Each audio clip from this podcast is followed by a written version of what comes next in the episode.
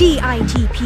สร้างมูลค่าเพิ่มสู่โลกการค้า Presented by สำนักส่งเสริมนวัตกรรม และสร้างมูลค่าเพิ่มเพื่อการค้ากรมส่งเสริมการค้าระหว่างประเทศ เมื่อตลาดรัสเซียมีศักยภาพในการเติบโต นโยบาย Look East ที่มุ่งส่งเสริมการค้ากับกลุ่มประเทศเอเชีย จะสร้างข้อได้เปรียบได้อย่างไร ธุรกิจไทยจะคว้าโอกาสนี้ได้อย่างไรบ้าง วันนี้คุณอยู่กับดิฉันพักกมลจีรวัฒนเกษตร นักวิชาการพาณิชย์ปฏิบัติการค่ะ สวัสดีค่ะคุณผู้ฟัง ถ้าเราพูดถึงประเทศรัสเซียกันแล้ว ไม่แน่ใจว่าหลายท่านจะนึกถึงอะไรบ้าง วันนี้ค่ะ DITP จะพาท่านไปทำความรู้จักพฤติกรรมการบริโภคสินค้าของชาวรัสเซียให้มากขึ้น ซึ่งนี่อาจจะเป็นโอกาสใหม่ในการขยายการค้าและการลงทุนของธุรกิจไทยที่น่าสนใจในเวลานี้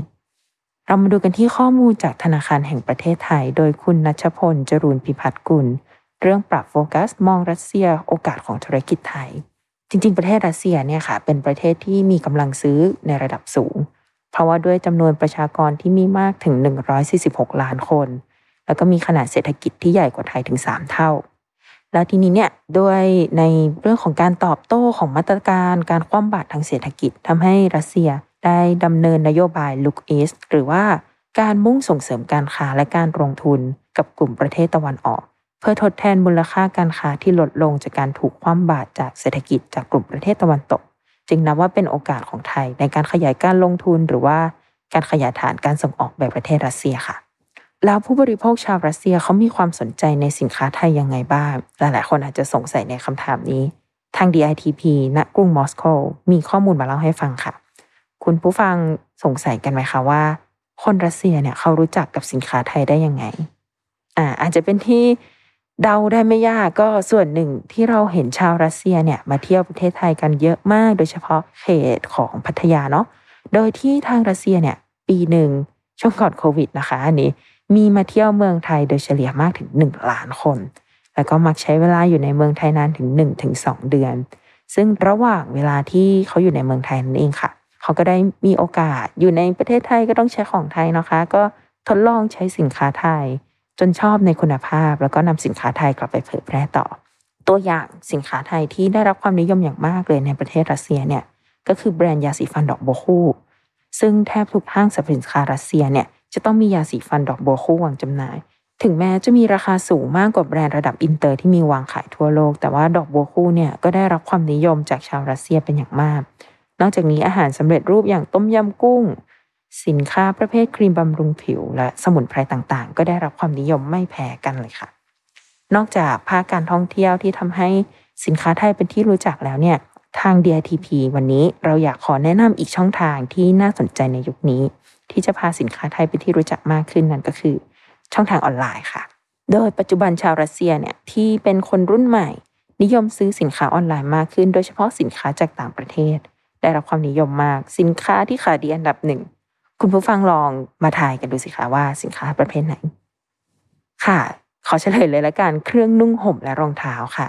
รองลงมาก็คือผลิตภัณฑ์อิเล็กทรอนิกส์และเครื่องใช้ไฟฟ้า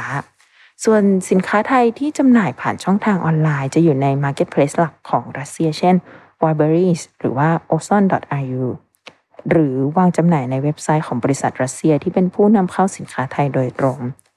ซึ่งสินค้าไทยที่ได้รับความนิยมก็ได้แก่สินค้า เครื่องสำอาง สมุนไพร ยาสีฟัน ยาสระผม น้ำมันมะพร้าวสกัดเย็น ผลไม้สด ผลไม้อบแห้ง ขนมขบเคี้ยว ซอสปรุงรส แล้วก็กระทิค่ะ ก็ถ้าผู้ประกอบการไทยท่านใดสนใจจำหน่ายสินค้าผ่านช่องทางออนไลน์เนี่ยควรหาตัวแทนนำเข้าสินค้าไทยในรัสเซียเสียก่อน แต่ถ้าไม่ต้องการพึ่งผู้นำเข้ารัสเซียผู้ประกอบการไทยต้องมาจดทะเบียนธุรกิจในรัสเซียค่ะ แล้วถึงจะนำสินค้าของตน วางจำหน่ายในเว็บไซต์ของท้องถิ่นรัสเซียได้ หรืออีกวิธีหนึ่งที่ติดต่อเว็บไซต์หรือ Marketplace ต่างชาติ ซึ่งแพลตฟอร์มต่างชาตินี้ที่ได้รับความนิยมมากที่สุดก็คือ aliexpress.ru ค่ะ โดยคนรัสเซียเนี่ยเข้าไปดูเว็บไซต์นี้มากกว่า 4 เท่า เมื่อเทียบกับเว็บไซต์จำหน่ายสินค้าออนไลน์ของรัสเซียเองเลยเนื่องจากสินค้าในแพลตฟอร์มนี้ถูกกว่าที่วางจำหน่ายในตลาดออนไลน์ของรัสเซียค่ะ แล้วมีเงื่อนไขอื่นๆอีกไหม อ๋อยังมีค่ะ เงื่อนไขอื่น ๆ ในการเข้าสู่ตลาดของผู้ประกอบการเนี่ยก็คือ ควรสร้างกลยุทธ์ในการขายออนไลน์ที่ดึงดูดผู้บริโภคชาวรัสเซีย ไม่ว่าจะเป็นการจัดโปรโมชั่นลดราคา การสร้างความน่าเชื่อถือให้กับสินค้าและตัวบริษัท หรือว่าการชี้แจงเงื่อนไขและนโยบายในการซื้อขายที่ชัดเจน แล้วก็ที่สำคัญควรใช้ภาษารัสเซียในการสื่อสารค่ะ ถึงจะเข้าถึงกลุ่มเป้าหมายได้ดี นอกจากนั้นเนี่ย การสร้างสตอรี่ในเรื่องคุณภาพที่ดี ความเป็นธรรมชาติ หรือว่าความเป็นไทยก็จะช่วยสร้างมูลค่าเพิ่มให้กับสินค้าและสร้างความแตกต่างได้ แล้วผู้ประกอบการที่สนใจขยายสินค้าไปสู่ประเทศรัสเซียเนี่ยควรต้องคำนึงถึงอะไรบ้าง ทาง DITP ณกรุงมอสโกมีข้อแนะนำมาให้ค่ะ อย่างแรกเลยในเรื่องการขนส่งไปประเทศรัสเซียเนี่ยจะมีค่าขนส่งที่สูง เพราะว่าจะเป็นการขนส่งทางเรือที่มีการเดินทางไกลมาก ดังนั้น การคิดราคาสินค้าเนี่ยก็จะต้องควรคำนึงถึงค่าใช้จ่ายในส่วนนี้ด้วย นอกจากค่าใช้จ่ายแล้วเนี่ยก็ในเรื่องของระยะเวลาค่ะ เนื่องด้วยว่าเป็นการขนส่งทางเรือเนาะระยะเวลาเนี่ยก็เลยยาวนานได้ถึง 30ถึงวัน ผู้ประกอบการที่ต้องการส่งออกสินค้าโดยเฉพาะประเภทอาหาร ก็ควรจะเลือกสินค้าที่มี shelf life อย่างน้อย 1 ปี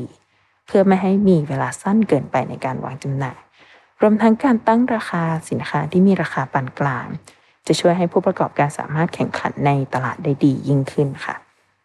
อีกเรื่องหนึ่งค่ะที่จะเป็นคำแนะนำนะคะจาก DITP กรุงมอสโกก็คือการตั้งราคาสินค้าที่มีราคาปานกลางค่ะ ก็จะช่วยให้ผู้ประกอบการแข่งขันในตลาดได้ดียิ่งขึ้นค่ะ บทสรุปในวันนี้นะคะ แม้ว่าระยะสั้น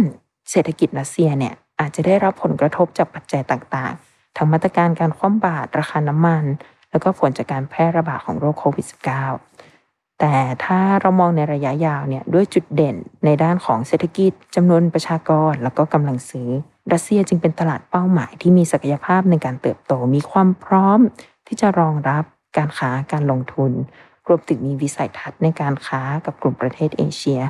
ทั้งหมดนี้จึงเป็นข้อได้เปรียบของผู้ประกอบการไทย ที่ขยายการค้าไปสู่ประเทศรัสเซียได้ในอนาคตค่ะ สำหรับ EP นี้เวลาก็หมดลงแล้วนะคะ พบกันใหม่ในประเด็นน่าสนใจในเรื่องงานออกแบบนวัตกรรม และธุรกิจใน EP หน้าสำหรับวันนี้ดิฉันพักกมลจิรวัฒนเกษตรขอลาไปก่อน สวัสดีค่ะ